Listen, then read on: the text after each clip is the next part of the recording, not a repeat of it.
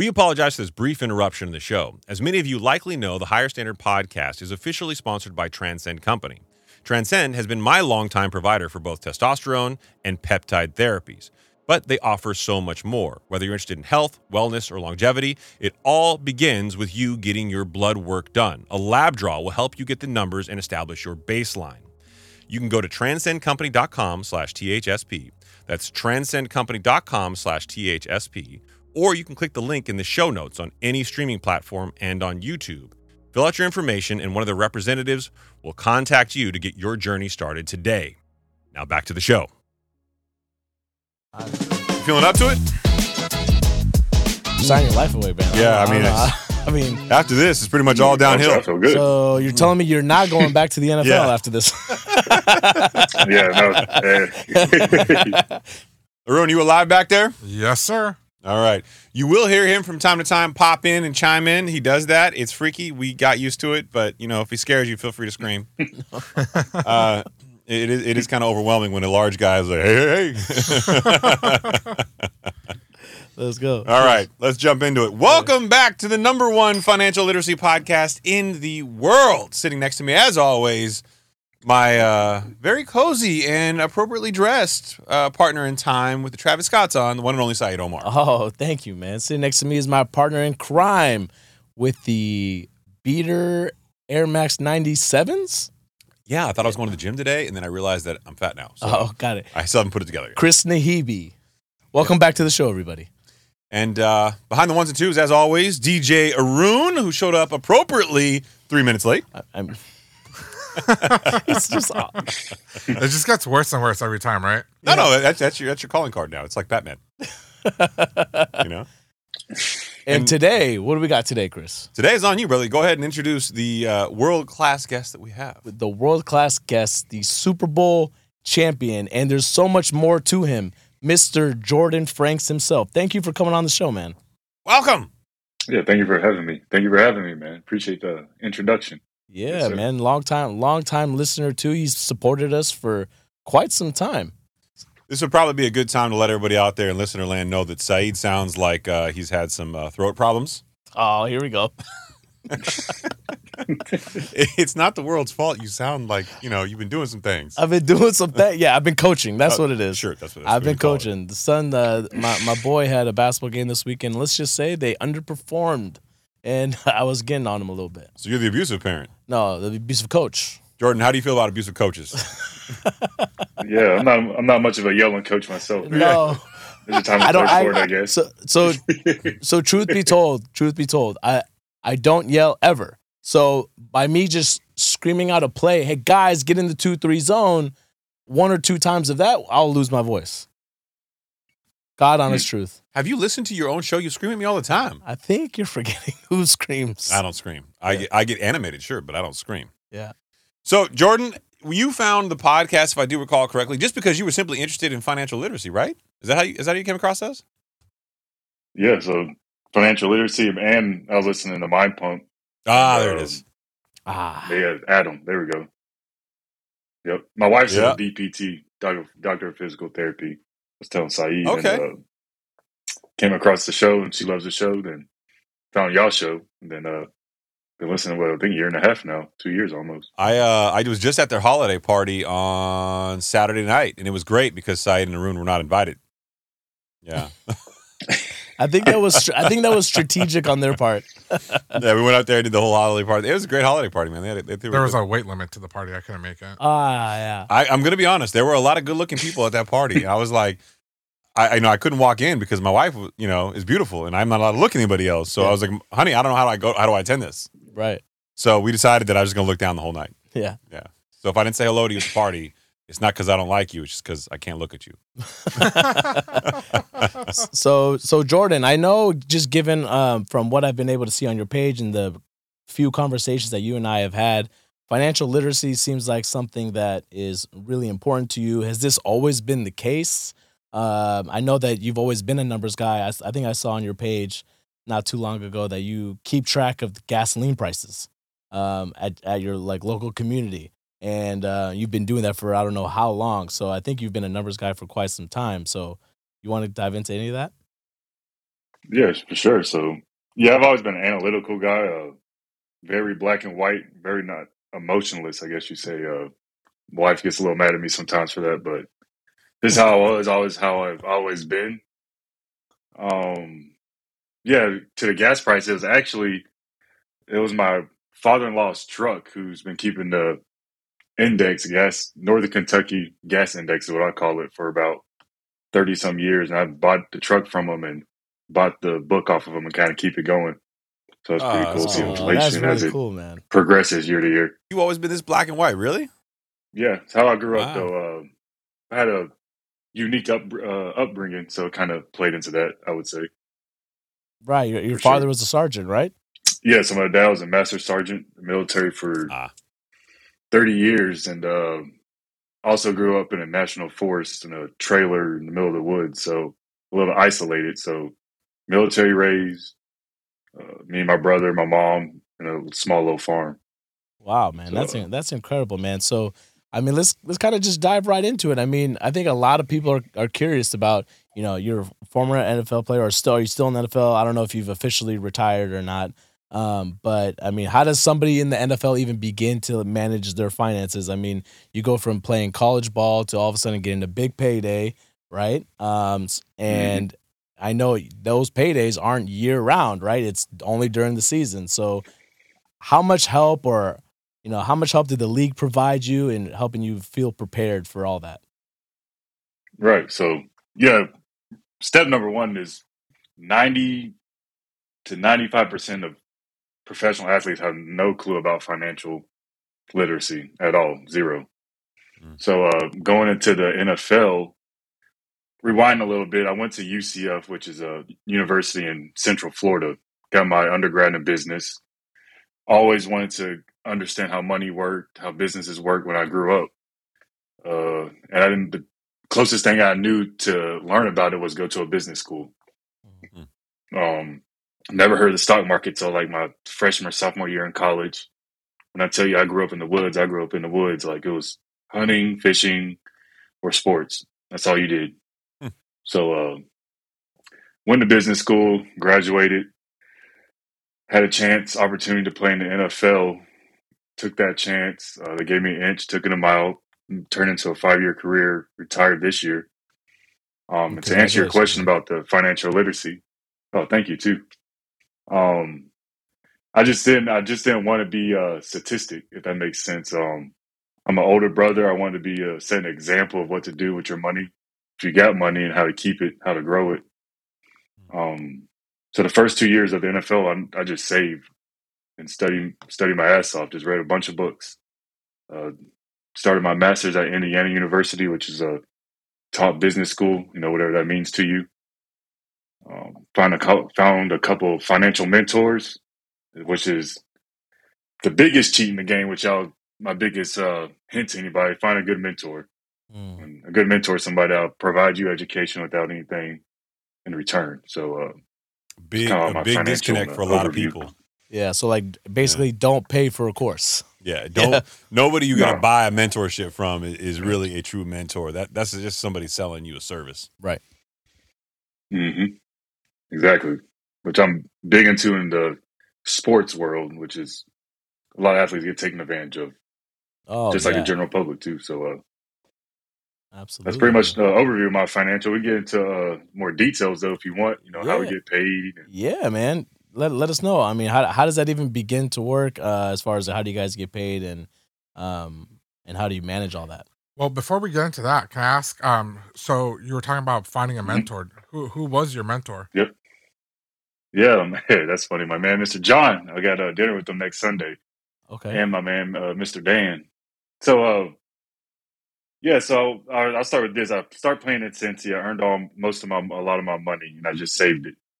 Now I went to the Cleveland Browns, and I'm like, okay, I need to learn how to invest my money and do this correct way. So, um, at first, I actually started investing with my wife's uh, financial advisor, who works for Morgan Stanley. Mm, okay. So I was like, okay, this seems like the right thing to do. That's what everybody does. Right. Invest in my money. Okay. And then me being me, I like to know, you know, why am I investing in this? You know, what is what is my money doing in this account?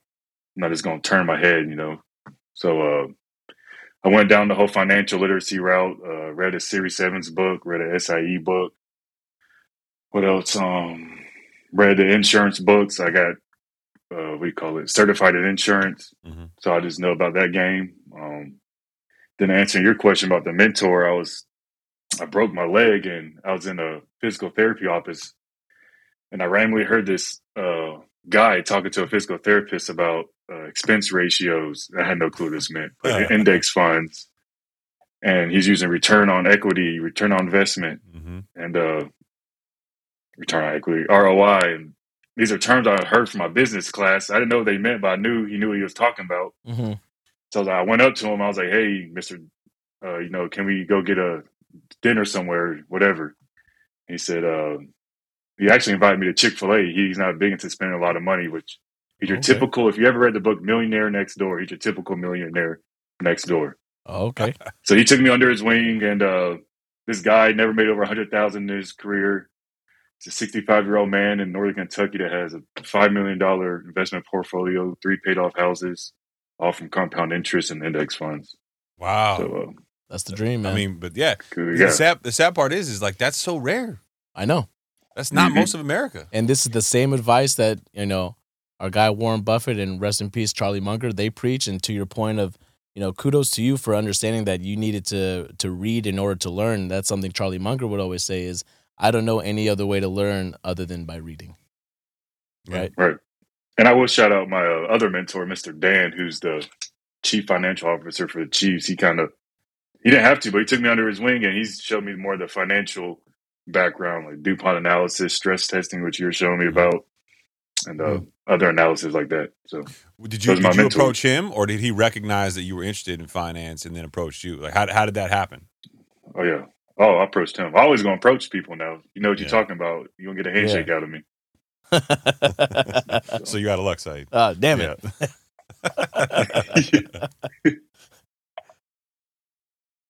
So walk me through like what, what it's like in the league. I think a lot of people glorify the idea of being in professional sports, but a lot of people really don't understand the actual logistics of playing in the league.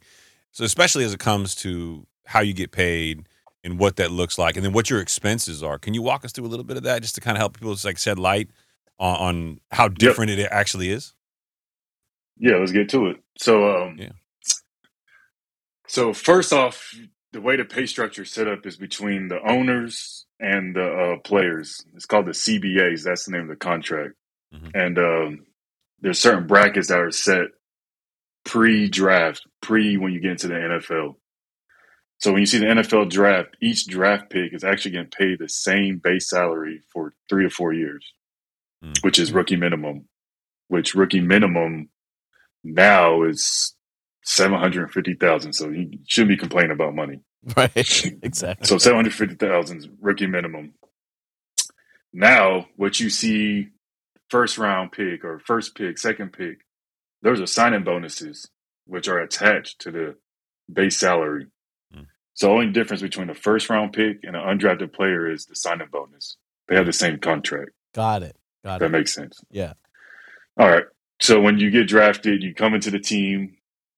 You really don't get your money until two months after you get drafted for everything to settle and you to come terms with the team. Um, and you don't get you only get paid.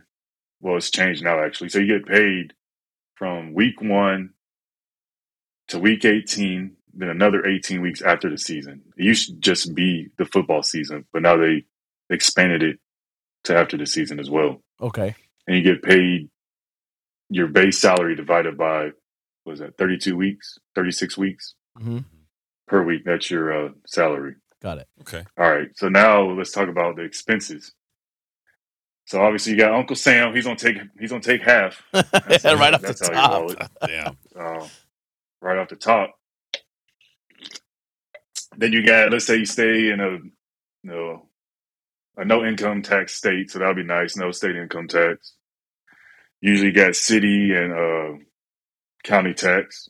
Hmm hmm um let's see to make sure i get all the taxes out typical ones that's pretty much it but then there's also another tax that a lot of people don't know is, i forget what it's called it's like the entertainment tax or Yeah, yeah, yeah. Oh, Basically really? a tech. Mhm. Yep. If you're in the entertainment Yep. space, sports See- space, you get you get another tax on top of you for that. Holy cow! I never heard of this. Yeah, it's a real thing. Mhm. Sadly, Yeah, man. Yep. So another tax. So that's out. Then this is where I I start having my issues. You got your agent fees, which is about on average three percent, which is the most an agent can do, and we can talk about that too. Three percent of gross income. Then um, you got your union dues, which is I believe eighteen grand right now. Um, and that's just this is everything that just comes before you even see the check. Yeah, it's crazy, and they they get And that three percent gross before all that gets taxed. I want to make sure that I get my three percent. yeah, man. Yeah, yeah. Right. And remember this too. This is where I had the issue is that the contracts are already out. Like it's already three to four years solidified. You're not changing it. So uh, my point is like I don't understand the point of an agent. The contract's already negotiated for four years. Mm-hmm. Yeah, like what did you do? You signed like your a name to my finance- check. Like, like, yeah. Right. It's, it's like a financial advisor. But yeah, the whole percentage based p- fee thing with a a contract you didn't negotiate is kind of funny. But yeah, so mm-hmm. you, they take three percent. Then um, yeah, that's pretty much it. That's your typical cost before you even get your check. Then you got to do all this living, uh, which living's always interesting because you can't just get a twelve year lease. You got to get month to month lease, or if, if you buy a house, you're gonna have to sell your house, move to another place. That whole realtor fee is it's a a bunch of fees, a lot of living cost fees. Right, and Yeah, these these all sound like some fees industry. that if you're not educated about them, I mean, I'm sure you probably have seen some players out there spend their check before they actually get it, and now they're raking up all these fees, and next thing you know, they probably spent their first year salary already at like that. quick. Yeah, they don't really have time to think about it. They're more focused on how can I produce, how can I produce more cash flow. Mhm. Their cash, their investment is their body, so they're more focused on that than actual learning the literacy of the expenses and how it's going to burn up your money quick. To your point, Right. Yeah. Were you getting any of your um like teammates wondering like, bro, why aren't you in the gym? Why are you in the CFO's uh, office? Yeah, exactly. I, I would. Right. Was there a lot of peer pressure there, uh, like from other people? Like we're spending money. How come you're not out here with us spending money? yeah. So if I say one thing now, man, don't get it twisted. I was in that gym. I was in that gym. Yeah, well, that was a fat guy. So the fat guy calling you fat, I mean, like, you know, That's wild. That's Yeah. wild. How he, how he, you just assumed you were going to be rotund. you know? Hey. That's funny. but nah, so we uh so my typical day, honestly, I was grinding. Ain't no doubt about it. I mean, I had an oppor- I had an opportunity to really educate myself and make good money in a s- short time span. The average NFL career is two years. wow. So I made a five year career out of it. So I would have been a fool to not take the opportunity, even though it sucked. I was doing football and reading every day for three, four years. But Right.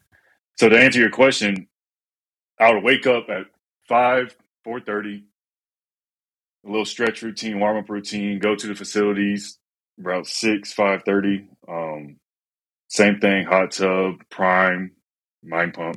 Mhm. CNS connection, then uh, workout, do whatever, uh, meetings, blah blah blah blah blah. So that would take about eight hours out of my day from four to eight, uh, twelve. Hmm. Then from for two hours of lunch break, I will go eat my lunch and read hour and a half. Then from about two to four, two to five, it'll be football again, film sessions, Mhm. Rehab, practice, whatever. Then from six to nine, six to ten, I'll go to a local library or a local coffee shop, and that's where I'll study some more Series Seven, Man. whatever CFO the book gave me. Meet meet with Mr. Dan, and I just did that for doing my MBA classes for uh, three years. That's As incredible. you see, that's why I got this long beard, man. Yeah. Gotta grow, and not a lot of time. Me too. He, Oh, he's that's rocking a fine. Lolo, though. Yeah, well, Yeah, this is at so- home. This is this is when you do Yeah. it yourself. That's when you know you're not working hard enough. You know what I mean? this guy's crazy. Yeah. The guy outside is clean shaven. I'm just saying it's a trend. You want me to walk in there? right, man. But that, I mean, to to anybody out there that says that I, I feel like I don't have any extra time to learn. I mean, look, I look at somebody like somebody like you, right, where you understand you understood clearly early on that the you know like you said the average career span for an NFL player is two years, and you got to maximize this time. But yet, so you need to make sure you're performing for the team because they don't care about what you're doing on the side. They need you to still show up and do what you're paid to do right? And so in order for you, you got to still maximize there, and then on your free time, go home and you know learn about all this and try to maximize that. I mean, that's a great valuable lesson right there in and of itself. Yeah, you're right. That's the main thing. Was um, that was a tricky part. How can I? Because you're you're a one percent of the one percent when you're in the NFL, and every, especially now with globalization, like every day, every year they're bringing in. Well, to be specific, every Tuesday, every team is bringing in people in your position to try them out. Every whether Tuesday. from California, every Tuesday, Wow. whether it's from California or from Europe or from Asia, they're bringing them in, flying them in. That's the practice You're- squad, yeah. right? Or are they just like completely undrafted everything? No, so that's they're just random people, just random athletes that they fly in to see if they're better than you, Wow, and then God, Okay, so now's a good time, actually, Saeed. I'm flying in somebody to see if they're better than you for the show. Um, So you're Right. keeping me. Yeah, you're good. You're good. I know you're consistently late. You're fine. But him, I'm gonna show up on time. I'm gonna take his job. you can't be coming in to work with a raspy Right. voice. This is what you do for a living. Yeah, I know. Seriously, right? uh huh, yeah, that's how it goes. Then that dude will be walking right in front of you in, in a glass window. You just watching him. He knows your position. It's kind of funny. wow. Yeah. So is that how you were looking? Is that how you were looking at Kelce last year when you were walking by him? I'm gonna take your job, boy. yeah, no, I wasn't no, no deal. No, he, he's pretty. So he's pretty. He's pretty solidified over there. Yeah, he is now. He's doing. Yeah. He's doing all right. yeah. I don't think he's going anywhere anytime soon. Yeah. Right. So walk me through. So you get interested in this, right? You're in the league. You're you're clearly into a, a longevity in your career, in your life, and you're thinking past the league. Yep. How do you go back Mhm. and help other athletes with this? Like how how do you take your skill set, which is so rare in the league, and help people grow? Yeah, man. This this is the part where I'm running into an issue right now. Is that's my that's one of my ultimate goals. Is I want to help basically mentor athletes with financial literacy, Mm. and it's tricky because to be that one percent, especially when you're a professional athlete, you have to one be hard headed to a sense. Like you have to be so focused and not listen to any outside noise noise that you're perfected your craft. And that rubs off to every other avenues in your life, whether it's finances, health, Mm-hmm. relationship advice, whatever. So then that's that's the biggest wall that I've seen, I guess you say. And then two, it's, you know, you're a football player for five years, what do you know about finances? Oh, That's that's kind of like what I Yeah, run where's your- into right now. Where's your credibility at? Got Yeah. it. dude, and that, that's not unique to, to football. Let me Right. tell you, I get this all the time where I'll talk to somebody about money, and they'll be like, "Bro, you don't have a Ferrari. Why are you talking to me?" Yeah. Yeah. Like that's Yeah. A, that's the smart thing to do. What are and, you talking and you're about? like, "What? Like, right. since when did that shit mean that I feel someone was rich? right. Let me go rent one. I'll be right back. Like, you know what I mean? Like, it's just stupid. But that Right. but the optics play so much into it, and people don't want to look at things and go, "Okay, you know what? Maybe this person put in the time." That I didn't. Maybe they have experiences that I didn't. Maybe they can help me. People don't want to hear that. Right. They just want this visual now, and I blame social media a lot for it. But and especially a lot of those guys in the league now, they come up, they're young, right? They've been in the league for a couple of years. In some cases, they're still in their early mid twenties. You know, they're hard headed, like you said. They they don't know what they don't know. Right. I know it sounds bad, but So I would imagine, given how you know how hard how hard headed and how focused some of these guys are, right? Um, and you're really Right. there just to help. Do you have like an example that you like to hit them with early, just to show them like I know what I'm talking about, or this is something you need to be focused on? Is there anything you approach them with first? Man, it's hard. It's uh what I try to show them is just examples of players from before. Uh, this guy had this much money and now he's broke. You know, the average, you give him stats, the average professional athlete's bankrupt after five years. Um, what else? What, what, what are you doing right now with your money? It's yeah, a little question, Right. but it's hard. It's just the same. It's the same picture over and over. Uh, and not, it's hard because I don't like to say, you know, the NFL should do more, or you know, these people should do more. I mean, at the end of the day, it's the athlete's choice. You know, he's making good yeah, money. but the has a choice NFL to knows what they're doing, himself. though. Uh, see, I blame the NFL. I blame the Mhm. league on that too, and I, I think it's an ecosystem because this is going to sound a little like a little conspiracy ridden, but bear with me.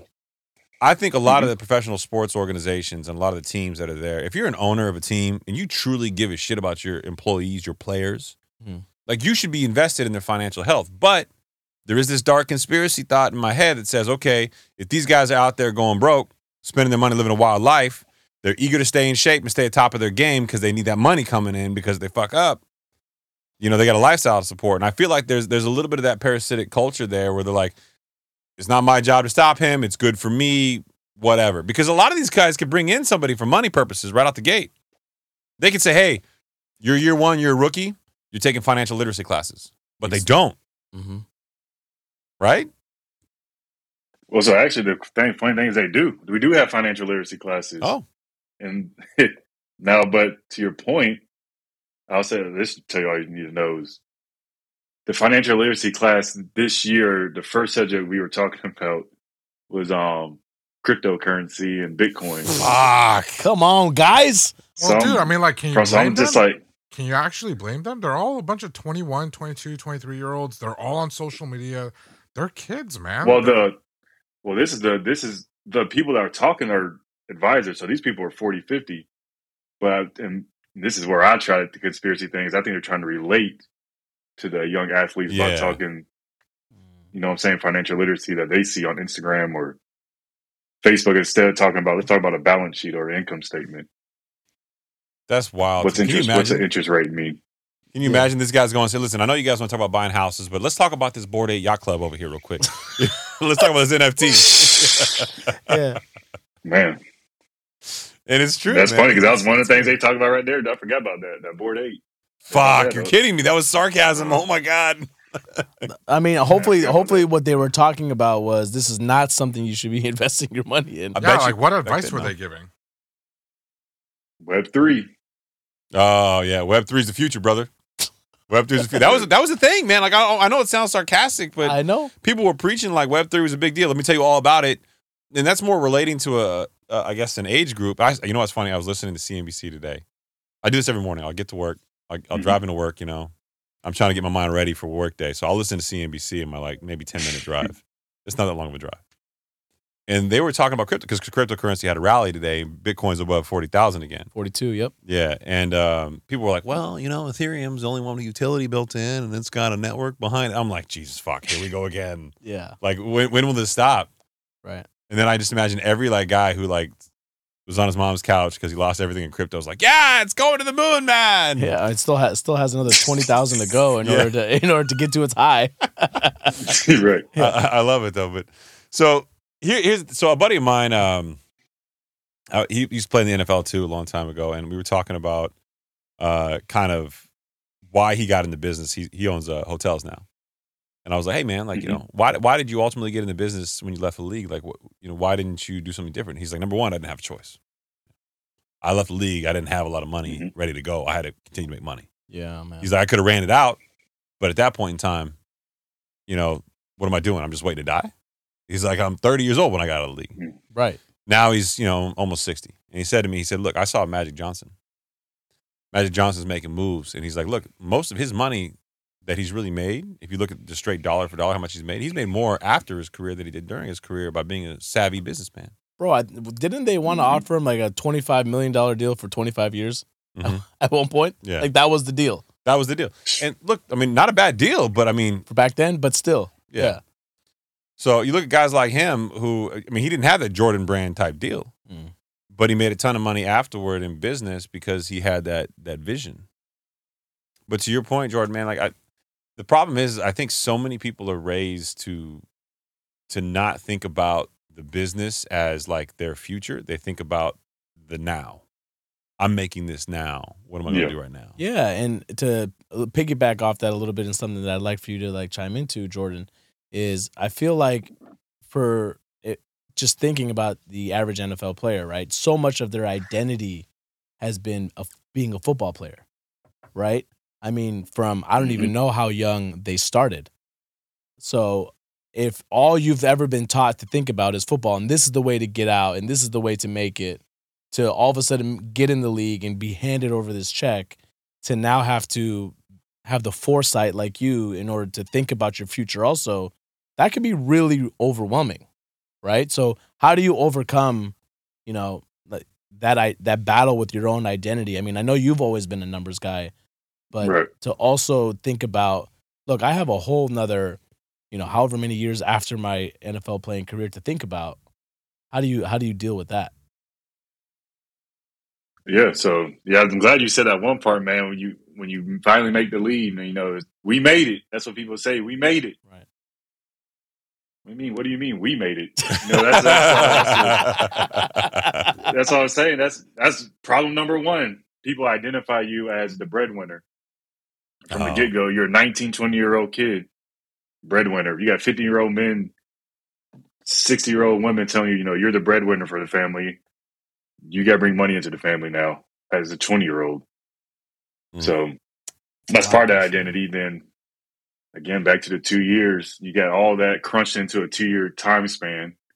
And once it ends, the identity doesn't go anywhere. People still see you as that, as the leader, as the breadwinner, as the choice maker. And when you can't do, you basically run out of the money, options, opportunity to be the leader of the family. That's when you start seeing, in my opinion, the identity crisis. Uh, feel like you're not worth anything or worth something to society because it comes quick. It's a quick turnaround yeah. for sure. wow I mean, every time I hear these stories, I think about Delonte West. that's yeah that's a tough one Yeah. Uh, yeah hmm Guy was in the league, made tons of money. He was a great player, right right? Played with champions, yeah and he had a, a real problem. And as soon as you left the league, man, like i, I mean I, nobody, nobody tried to help. I look. I'll, I'll go even bigger than that. I've. I mean, I- we're. I know you're in the NFL, but I. I've read so much about basketball. Allen Iverson, right? Like he was on the verge Mhm. of. Think about how much money he made with all the endorsement deals. China saved him. Well, he almost he almost went completely broke, but he had a financial advisor that saw the way this was going, took the lead, set aside thirty million for him, and then now is growing that and living off that now. How would he set aside thirty million? I don't know what the deal was and how he had that access in order to trust him with what, but he did, Huh. and that's what now he's able to like grow off of and you know continue to live off of. But look, that could have been another tragic case. Just saved thirty million. Shit. like, you know I Right, mean? yeah. Thirty How about that? I mean, it It's is a what big, it It's is. a big Oh, cushion I- right there. I guess Yeah. I'll survive off thirty. Shit. Right. So, Jordan, I, I got to ask some questions. I want I want to know. So, you spent all this time in business school. You spent all this time. You got your master's. You become very thoughtful about these things. Obviously, with insurance and and and some of the, the I think the Series Seven. You said, if you were to make investments today and you were to go out, like, what do you like and why? Like, what what's your Yeah. investment like thought process? Uh, yeah, so my whole process or plan, investment plan has always been I'm not the smartest guy in the building. I never deem myself. I might be, I might not, I don't know. But to say that I'm a very I'm less risky, if that makes sense. Mhm. Um I'm very long term thinking. And any investment I make is the whole Warren Buffett analogy, don't do an investment for ten minutes if you can't do it for ten years. So Mm. Investments I really plug at is index funds. Okay. Why? Because they're easy. Um, it lets me allow time to do other things. I just put money in, move on with my life. That's long term. 10, 15 years. I don't expect any positive return. Now, obviously, I understand a 10% on average every year. But for short term investments, I do just money market account backed by federal bills. Mhm. Um, maybe, uh, uh, what do you call it? Uh, um, mine went blank. High interest checking, not checking account, um, High high yield savings. account. Yeah. If it, there we go. If if it competes with the money market. Other than that, pretty much it. Uh, I bought this house or this condo, I should say, back in 2018, 2019. Mhm. But that was due to uh, the quantitative easing period, low fixed costs for a living cost that was always going to be around. So I always don't have need a rent or a mortgage. There's Mhm. an opportunity to keep that fixed low for 30 years. Then my whole theory is uh, when it comes to real estate is stay in a real estate property, five to six years, let CPI take over until that profit margin is comfortable enough to start renting it out.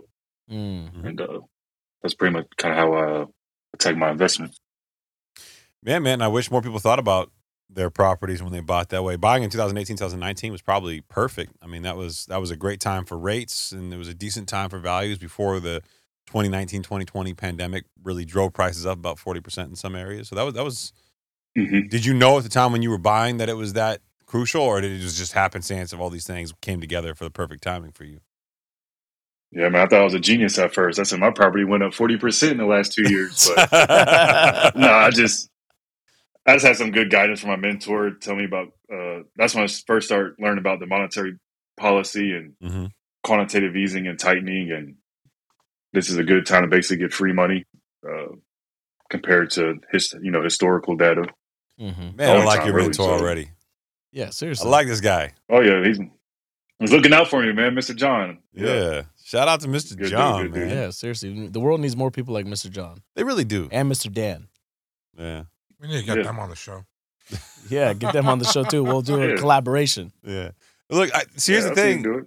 i- is that like when I grew up, I I didn't have uh, uh you know Mr. Dan, Mr. John. I, I didn't have these people around. I grew up by watching Mhm. people make mistakes, you know, and um, Mhm. I saw a lot of people around me who were wealthy lose it all, um, particularly during like the the early '90s recessions. Wow. Um, and then in 2001, when the dot com bubble burst, I saw a lot of people around me like who had a lot of money lose a lot of money, and that was kind of how I learned. I saw all the things that these people were putting the money into, and they lost. And the commonality was always the same: they bought expensive shit. They always liked to seem like they were wealthy, and they lived a lifestyle that I was like, wow, like oh, they must be making money. Right. Yet when I was a teller, I'll never forget, there was a guy who came in every single day in a Hawaiian shirt and like board shorts. And I was like, this guy, come on, man. Yeah. He had all like rainbow sandals. and he, he was all about that life. Yeah, he sounds Right? like Odun. And he was he was um, mildly overweight. And um, Cough a lot. uh, no, he didn't cough a lot. That's just Cough like, you know, but uh, he uh, you know, he was a nice guy. I was always happy. He'd come in random ass times of the day. And I, the first time I ever looked at his account, I saw seven figures in this dude's account. And I'm like, God damn, I wonder why he's happy. He doesn't give a fuck what way, way he looks. yeah. So finally, I, I built up the courage to ask him. I'm like, hey, man, like, you know, what do you do? Mhm. And he said, you know, um, I worked a long time. I saved a lot of money. I drive the same car I did back then. I didn't buy nice watches, all these things. And he's like, some years I was making five, six hundred grand. And he's like, this is like in the late 80s, early 90s for him. He's like, that's like a million dollars now. And he's like, I just, I lived off of like $80,000 a year. I put all that money into investments in the markets. Right. And then I started buying real estate. And he's like, now I do this. I come into the bank and get some money out and go have a good, good time. guy. And he was dead serious.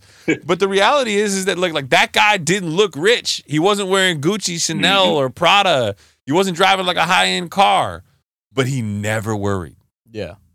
He was good. He knew the rest of his life he was good because he made the sacrifice. That's something that we've always said on the show, right? The real rich people aren't the flashy ones. You don't need to if you're you don't need to flash it around in order to, you know, to be rich, right? Yeah, it's weird. Yeah. It's No, that's how that's the number one indicator. I remember the first time, first in the league when I knew you always just tell who's gonna go broke within the first year of leaving the league. My first example was this guy who we used to call him Jack because there was this casino on my first team called Jack Casino, and uh, man came in to the weight room after a good gambling session, and uh, yeah, he just had twenty grand of cash in his pocket while lifting weights for no reason.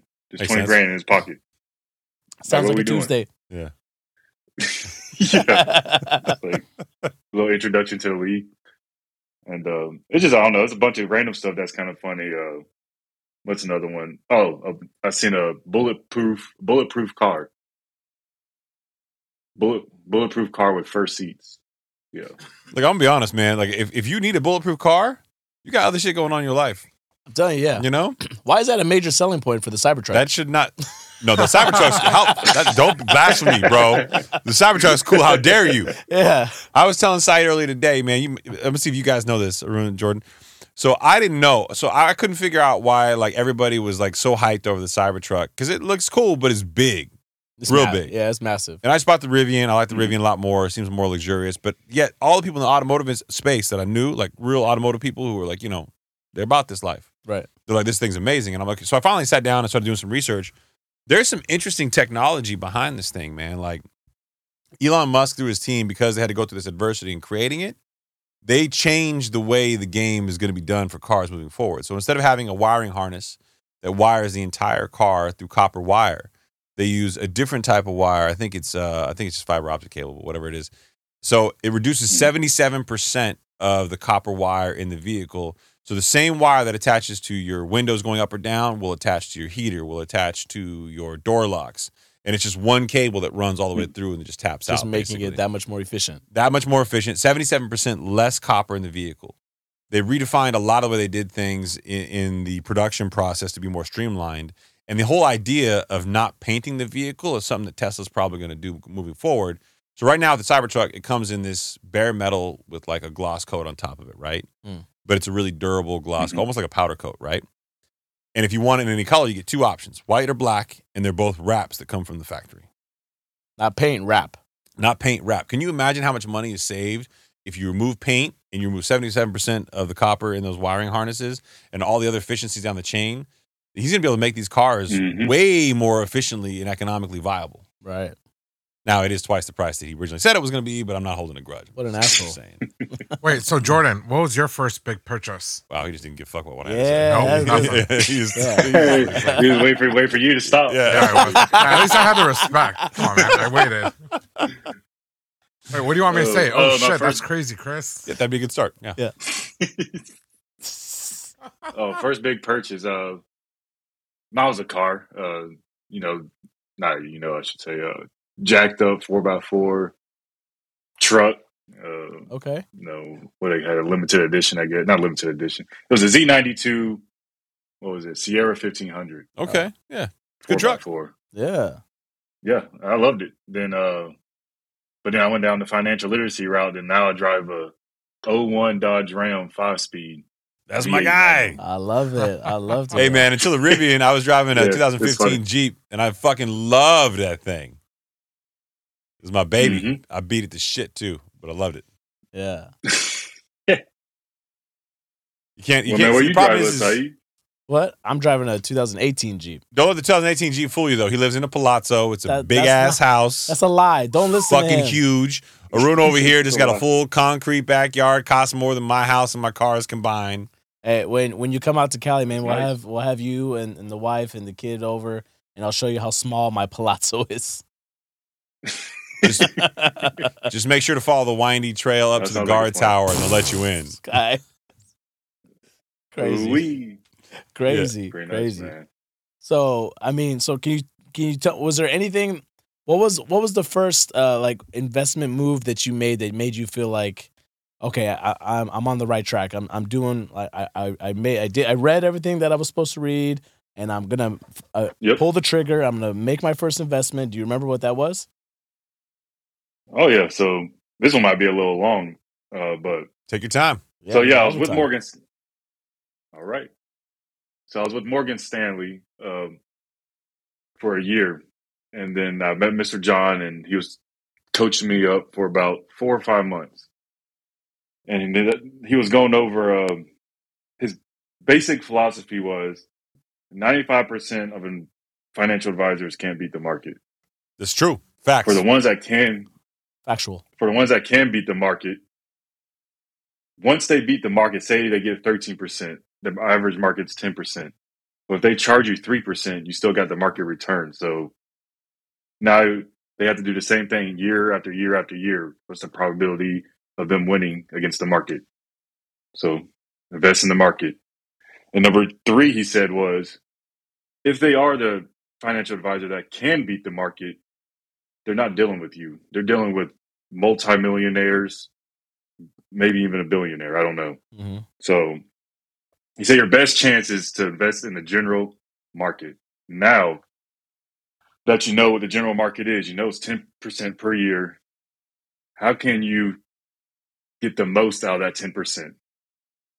Well, having a financial advisor that charges you 3% is not getting the most out of 10%. There, there you go. It's obvious. So that's when you go down the index index fund route, mitigate your expense ratio, management fee, administrative fee, cost, and just let it ride for a long time. And once I figured all that out, all that knowledge to answer your question, my first big purchase investment wise was just transferring assets from Morgan Stanley, transfer them, don't sell them, to uh, Fidelity, and then selling them there, so I don't they don't get the uh, commission off the sell, and then uh, Oh, buying I don't know whatever how many shares of uh, S and P 500 VOO and VTI. there you go. Pro you- tip. Pro tip. So you transferred via DWAC from one uh, advisory firm to another firm. So for those of you who don't don't follow, Yep. what happens is is you arrange a transfer of assets via this DWAC process, and the sender uh, institution, so Morgan Stanley in this case, will create the transfer into your like institution that's receiving, in this case Fidelity. You'll have to go to Fidelity and actually tell them the DWAC information, which is usually an account number and a transaction number, and they'll pull in those securities and assets. And now what you've done is you've moved your stock that you hold in this one account to another account without selling anything, so you don't have any capital gains hits. And now you have a different custodian who manages your account. Exactly. Right. hmm And that's something that I know that we've preached on on the show before is to when you're looking to get into these ETFs or these index funds that you can shop around. You could see you would be surprised at how low some of these expense ratios are. It doesn't. It, they won't charge you a whole lot, right? If you get into like let's say VOO. VO, ironically, VOO is still one of my, my favorites. Actually, I should probably figure out how much I have in VOO at some point in time and talk about it on the show. But uh, that that is the largest investment that I hold in my 401k, and it is one of my largest single holdings in my active investment account. And by active investment, I mean that I, I buy, you know, on my own discretionary decision making for like a long term, not like I'm moving around stuff, assets all the time. Right. Yep. Yeah, but I like. I also like IVOO. There's a lot. There's a lot of Vanguard index funds, uh, emerging markets. There's uh, mid cap, small cap, and large cap index fund, and then there's obviously VOO, which is the index 500. Right. So yeah, big fans. Mhm. So okay, you pivot into this. Mr. John's got you set up right, and then you wind up now where you decide, okay, I'm going to retire from the league, and you're out of the league. Mhm. What what's the game plan for five years? Like what what what is what does your life look like in five years from an investment perspective? What's the goal? Right. Yeah. So the goal for me is financial freedom, and y- y'all pointed to early earlier when we were talking about.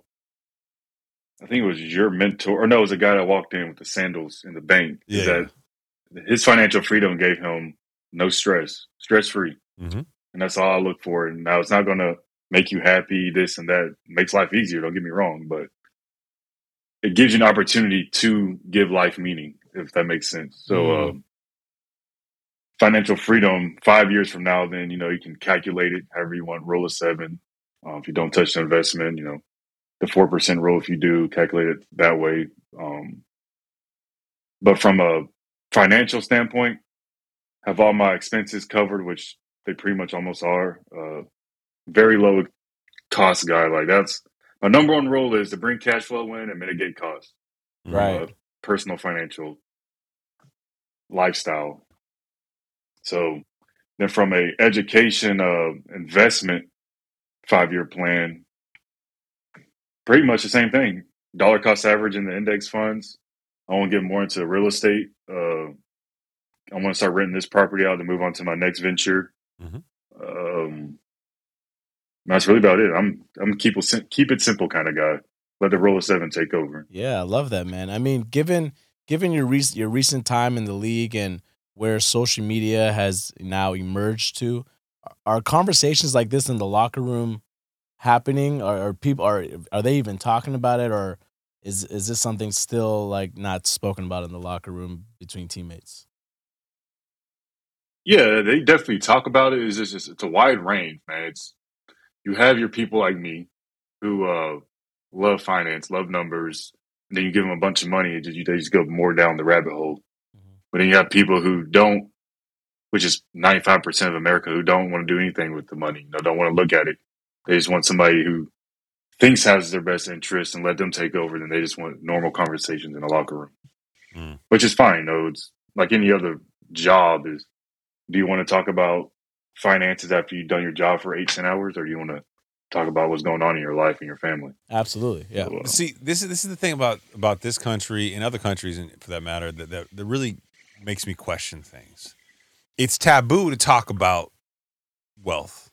It's taboo to talk about money because you're perceived to be greedy or focus on the wrong things. But why? mhm. Like, so I can go into a locker room easily any day of the week and be like, "Yo, I want to fuck the shit out of this girl, bro," and then Yeah. everybody be like, "Oh, hey, perk up, Mhm. ears all up." Right. But the sad part is, is like, there's nothing wrong about talking about making money. Right. We glorify it in music, right? Mhm. We glorify it in lifestyle and social media. But then the second you talk about it in a social setting, you're materialistic. Right. That's weird to me. Mhm. Right. I think, and I, I think more so than anything, I think a lot of people aren't as well read and maybe are a little bit more insecure. So they're they're yeah. afraid of you know, for lack of a better term, getting undressed in a conversation. It's showcasing Mhm. how little they know, so they'd rather just steer clear of the conversation. I try to undress you in every conversation. I already knew where you were going. You can't put that out there. Like, Come on, baby. you're not going to throw that up there and Yeah. expect me not to get it. You didn't think I Yeah. floated it on purpose? Yeah, I know what you floated. Yeah, exactly. Dirty bastard. That's funny. But no, you're right on that, man. Especially when like the one percent people, they have to they have to be hard headed, and you telling them I'm smarter than you, and I've been alive the same time frame as you. Yeah. Who are you to tell me that you're smarter than me? Right. Yeah. But it's not smart though. That, that's that's the thing. I think people get real caught up. in. Right. Yeah. Just because I'm interested in exactly. finance doesn't mean that I'm smarter. right. Uh, I'll give you a great example, and I'll, I'll do I'll do the Right. reverse. Right. A lot of doctors and lawyers are smart people. Right. Yeah. You can go to medical school, be incredibly intelligent, incredibly disciplined, dedicated. A lot of attorneys. You can go to law school, be disciplined, intelligent, dedicated. All those things. Right. Right. Athletes, same thing. Mm-hmm. That doesn't mean you know everything about the world. You still don't know shit about business and money. Yeah, this goes this You goes know? hand in hand with every aspect of life. You know, I just thought of it right now as you're pointing it out. If I take a uh, financial literacy class in college Mm. and I'm reading something factual, something like you know Jordan said earlier, right? Don't try to beat the market, just you know invest long term funds, right? And then I go home to my 20 some year old friends and I tell them, hey guys, we should all do this. You know what their reaction is going to be? Fuck out of here, man! You just took one fucking class. You're gonna tell me what to do? But it's like, hey, that's factual. Or if I all of a sudden get into eating paleo, you know, whole natural foods, we know that's the right way to go to cut weight. And I get into paleo, I start talking about it. Man, this guy's been on paleo for one week. He gonna tell me, right? Yeah, but here's here's that shit changes though. You start losing that weight. You Right. start looking better. You start showing the signs of it. Here's the problem: with money.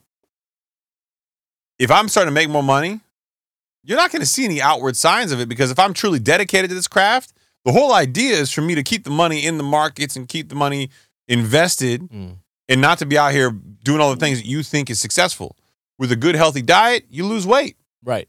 right? true, that's with, true. with with with the, so many things in life, people go like, "Oh, you know, Saeed or Jordan or Arun, maybe you guys, you guys are losing weight, or you guys are getting in shape, or you guys are seeing the benefits. It's easy, it's visual. With money, unless you're out there being flashy, doing the wrong thing, it's not visual. Right. It's very counterintuitive.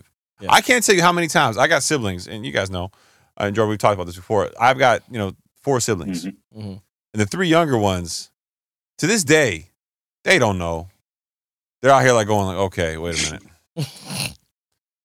you you act like you're hot shit and everything, Yeah. but I mean, you live in a three story attached townhome. Right. You're not rolling out in Lambos and Ferraris. That's crazy. You're man. not really making that money, bro. And I'm like, but I am. But yeah, I, exactly. I am. I, know. Right. And then and all of a sudden, I, s- this is sad. I'm, I'm gonna do it myself. So you can take your shot. okay. Then the black card comes along. They're like, wait a minute, Mm. that don't make sense. Because you were flaunting the black card, so they're like, "Oh, that's this." Yeah, I was doing like this. Look at me, I'm rich. Look, look at me. Did, did they remember when you were younger and you got the white uh, Beamer or no? You know, you know, you hear a funny story about that that car. So, I uh, I had a black seven series on 22 inch rims. Stupid. I was fucking young and dumb. Right. It was a 745i, and it you know 22 wheels, fully equipped, black on black, and and um, I did that, and I'm an idiot. And the transmission went out. They wanted like seven grand to fix this transmission, and I was like, "Come on, man! Like I'm I'm not that guy. Like I know I look like it, but I'm not that guy, right?" So instead, I went to the dealership. I had it towed to a dealership, put it in the parking lot, and then came back a couple hours later, acted like I drove in. Right? This is on Hall- Halloween. I'll never forget. Halloween. And uh, I roll in there, and my dad's with me. My dad, my dad knew how much money I'd made, was making because he helped me buy a home at the time. Mhm. And uh, he was like, "Oh shit, you make this much?" I'm like, "Yeah." He's like, "Oh, we're gonna get you a new car, son." Yeah. I'm like, I'm like, Dad, I just need you to come along with me and and maybe like just co-sign me driving this car, which I did not drive in the parking lot. Right. Right. So we get there. My dad falls in love with the 745, uh, seven, yeah, 740, 740 Li. It was long wheelbase. Mhm. It was 2012. It was a brand new body, big, long, expensive. Yeah. And my dad, like, he's like, I got this. I'll handle everything. and he goes in there and starts negotiating. I'm, I'm just like trying to act like I, did- I drove the car to the dealership and get like a suitable like replacement Yeah. maybe even downgrading. Somehow I leave the fucking dealership with a twelve hundred dollar a month payment.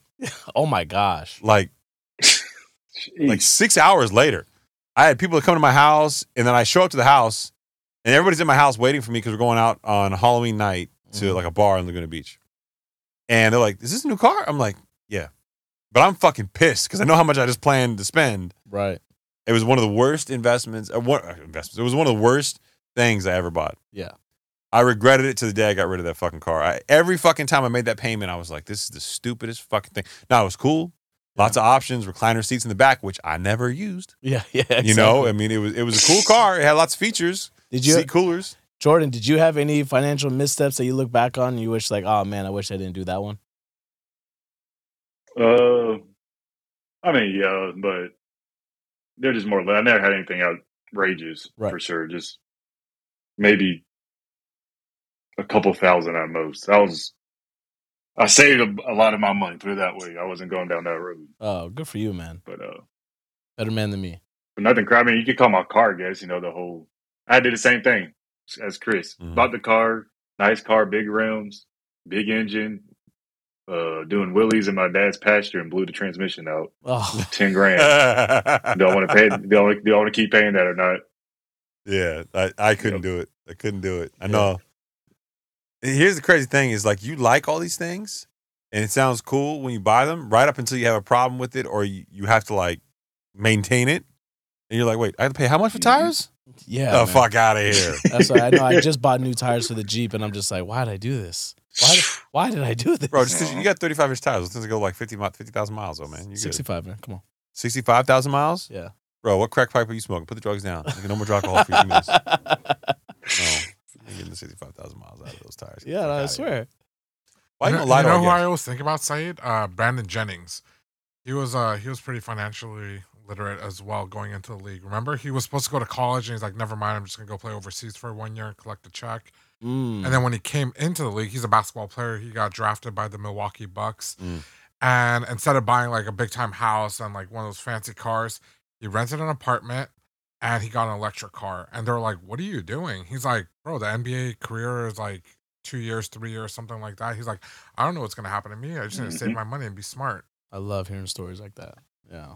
And unfortunately, he did get injured, I think like six, seven years into his career. And yeah. Jordan, I should point out there are very few things in this show that Arun feels like he can relate to. He's, he's so excited. And, and, and this is the first time we've ever even gotten close, remotely close to sports. sports. Yeah. He is so excited Sports, back there. It's, unbel- it's I think that's the longest I've ever spoken. that is that is by far the longest you've ever spoken. Yeah. He's so happy. although, although you gotta, you gotta, you gotta take his input with a grain of salt. You gotta try. He's a Chargers fan. what? Uh, Come on, man. Chargers. You want you want you want you want to talk? Even Jordan's He like, said- damn. said You want to talk about that? Uh, No, last time I played Chargers, y'all were in a soccer stadium. That was about three, four years ago. we were we were building out the stadium in LA. I say We- I say we were. He the, said we. the, the LA Rams. yeah, we, we, the LA Rams were building out their stadium that we uh we rent.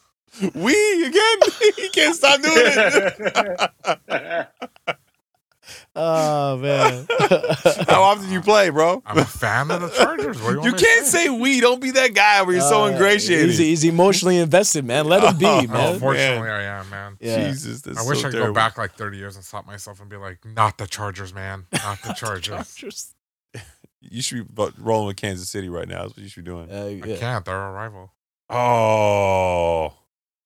Let me ask you, Chris. I was I know you give Saeed and them a hard time about sports. hmm I want to hear your uh opinion on sports because I read something today about I think it's ninety percent above ninety percent of Fortune 500 CEOs all played sports in college. So I was wondering why Okay. you. I got I got some shit for you right here, boy. You touched me on the right topic at the right time. All right. So Here we go. Look, so um I'm watching this movie pain uh, this documentary docu series on Netflix called Painkiller. It's about how OxyContin Yep. got to the market and how essentially it's really heroin in in another form. And one of the things they did in the first two episodes, you'll notice that they recruited these pharm reps that that are athletes, former athletes. Mm.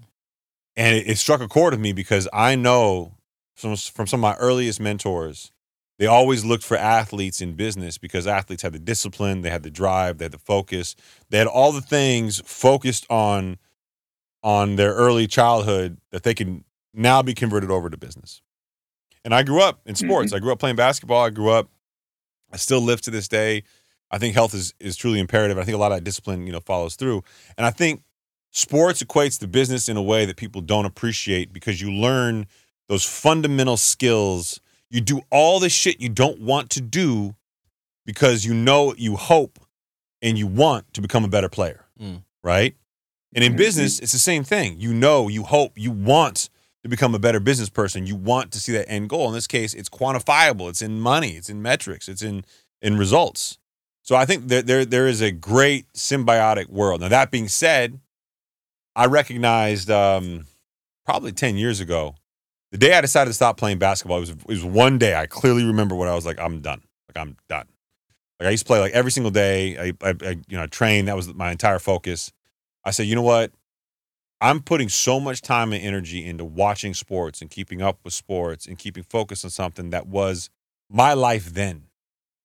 My life now, my sport now, has got way more longevity built into it. My wife and I were having this conversation because she'd never seen me play, right? Mhm. And I was like, look, as sad as this is that you didn't get to see that part of my life, that part of my life was so short compared to how long my business life can be. Mm. Charlie Munger just died at 99 and was still working. Right? Mhm. So I look at someone like you and you get it. You get the longevity of your life. You get how long this game really is. The game that you've always been playing, whether you've been doing it vis a vis sports or not, is about personal growth in building your family. And and that's where I think sports for me really died and the bigger picture kind of like clicked. It came on. And I didn't always have that. It, you know, I was in my mid late 20s when the light bulb went on. I was like, oh shit, wait a minute. Right. Maybe all of this was for the rest of my life. Right. But I know I know sp- specifically for Jordan, he also gives back by coaching uh, some young gentlemen over at, at a high school. And this could be a very valuable way for you to connect with them and also maybe instill and implant some, you know, financial literacy. Like, hey, I know you guys are working on this, but I want you guys to also maybe read this book or read this article, right? Maybe touch on that a little bit. Right. Yeah, well, it's kind of funny that I'm actually going to probably ask after the podcast a little letter from both of y'all. So attaining to that or pertaining to that is uh yeah, so I volunteer at this high school right down the street called Beechwood and I really enjoy just hanging out with the kids, teaching about football life. Uh, maybe I'll throw a couple business key points in there, a couple diamonds. But uh I'm actually supposed to meet with the principal and this Friday about opening up a program for student athletes on exactly what Chris is talking about. How can you use the skills and attributes that you've learned in sports and carry that over to real life? Because only what one percent, half a percent actually go play college, but usually the sports people in the school are the leaders in the community after post graduation. Yeah. So, uh, what does that program look like? So, it's kind of funny you talk. Y'all, y'all are talking about that because I got to build that uh program for the principal Friday and present it to him. That's incredible, man. Let, let me let me tell you. So I, I started going into schools a couple of years back, and I've stopped because the, the workload's gotten so busy with everything that we're doing now. But I used to walk into these programs, and I would always start off the same way. I recognize the way that I'm look. I'm dressed. I'm dressed like an asshole, and they're like, "Okay, wait a minute, expletive. This guy's on my level. like he's not. He's going to come at me shocking, and, and it's that shock factor. And number two was if Mhm. you listen to me, I'm going to teach you how to get rich. And I know it Mhm. sounds like sensationalism, it's hyperbole, it's all those things. But that that registers with kids. The whole reason I got on social media in the first place and we ultimately wound up here with this podcast as weird as this shit sounds was because I wanted to relate to kids on a level that they could understand. And then I also wanted to have a good time with my friends talking about things that we really cared about. But walk in there with that. I mean, just be bold like that. Tell, look, if you listen to me, I know it sounds crazy. I've seen good, I've seen bad. If you listen to me, you will get rich. Right. Name one of the class you're going to take in your time here today, in your time here through the years that you're in school, that that's going to be your introductory statement. Right. Mhm. That's something I, I I, like try that. to I try to Yeah. I try to tell my son and my daughter all the time is like when we go to they go to jujitsu, right? And they're in those professors there and even the teachers at school, they're invested in these kids, right? And if anyone, Mhm. someone like yourself, is gonna take the time out of their day to tell you, you know, or build you a roadmap on success, right? And they're not gonna take any extra dollars out of you, right? Yeah. Like there's something to be said there, right? They're not asking you to come out and pay for my subscription or my courses or whatnot. Like I'm giving you the roadmap and I would hope that they would listen. Hmm.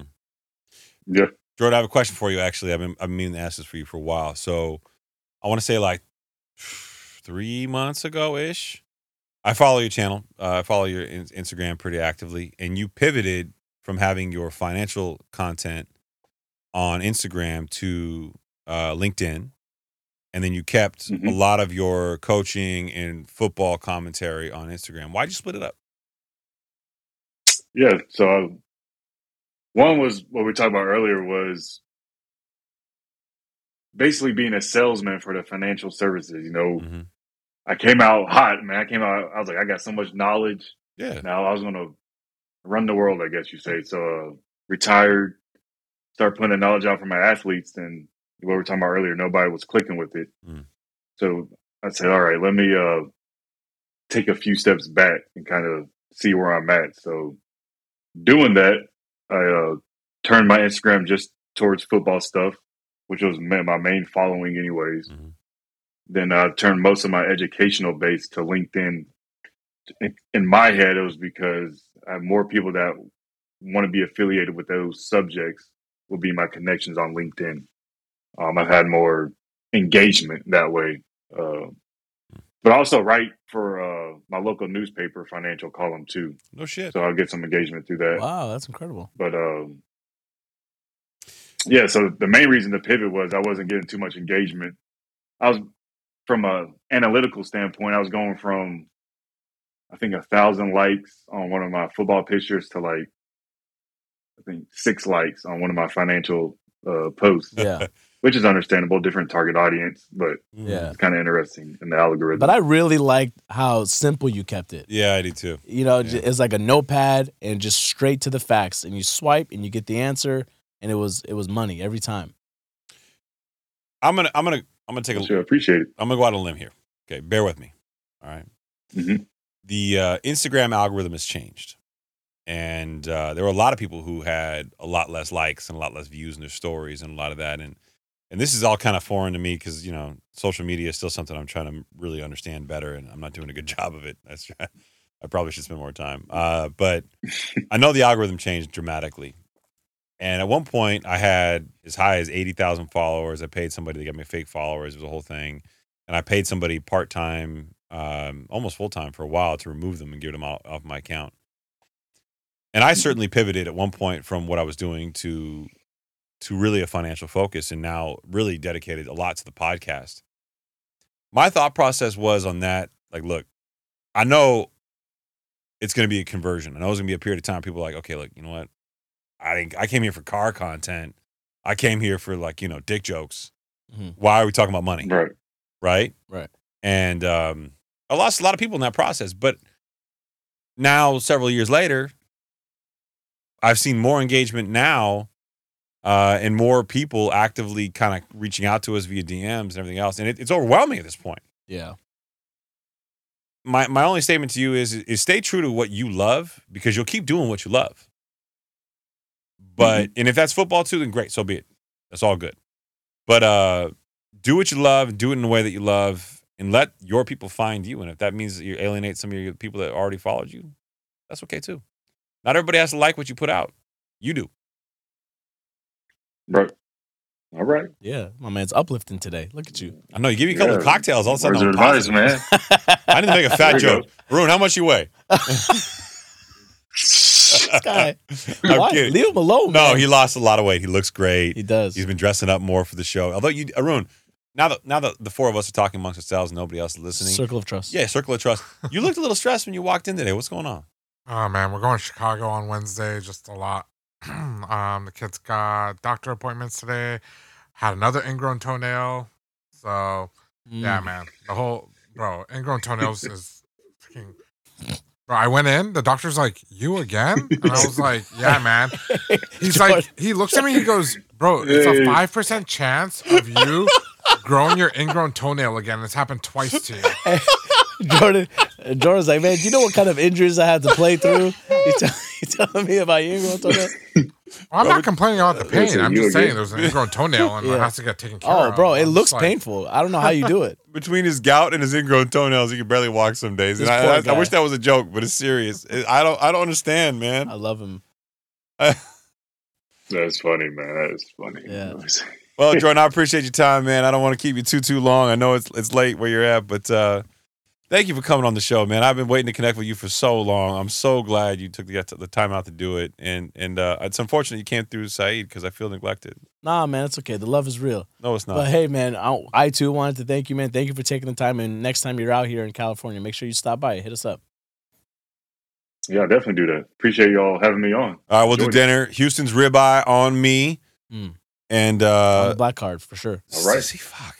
I, see, I brought myself. I, I did it myself. I'm not even get mad at you this time. All right, so that's Yeah. fine. All right, Odun, you got anything else? Nope. Thank you very much for joining us today. Jo- uh, Jordan, you want to plug anything before we get out?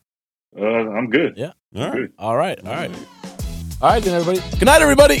Bye.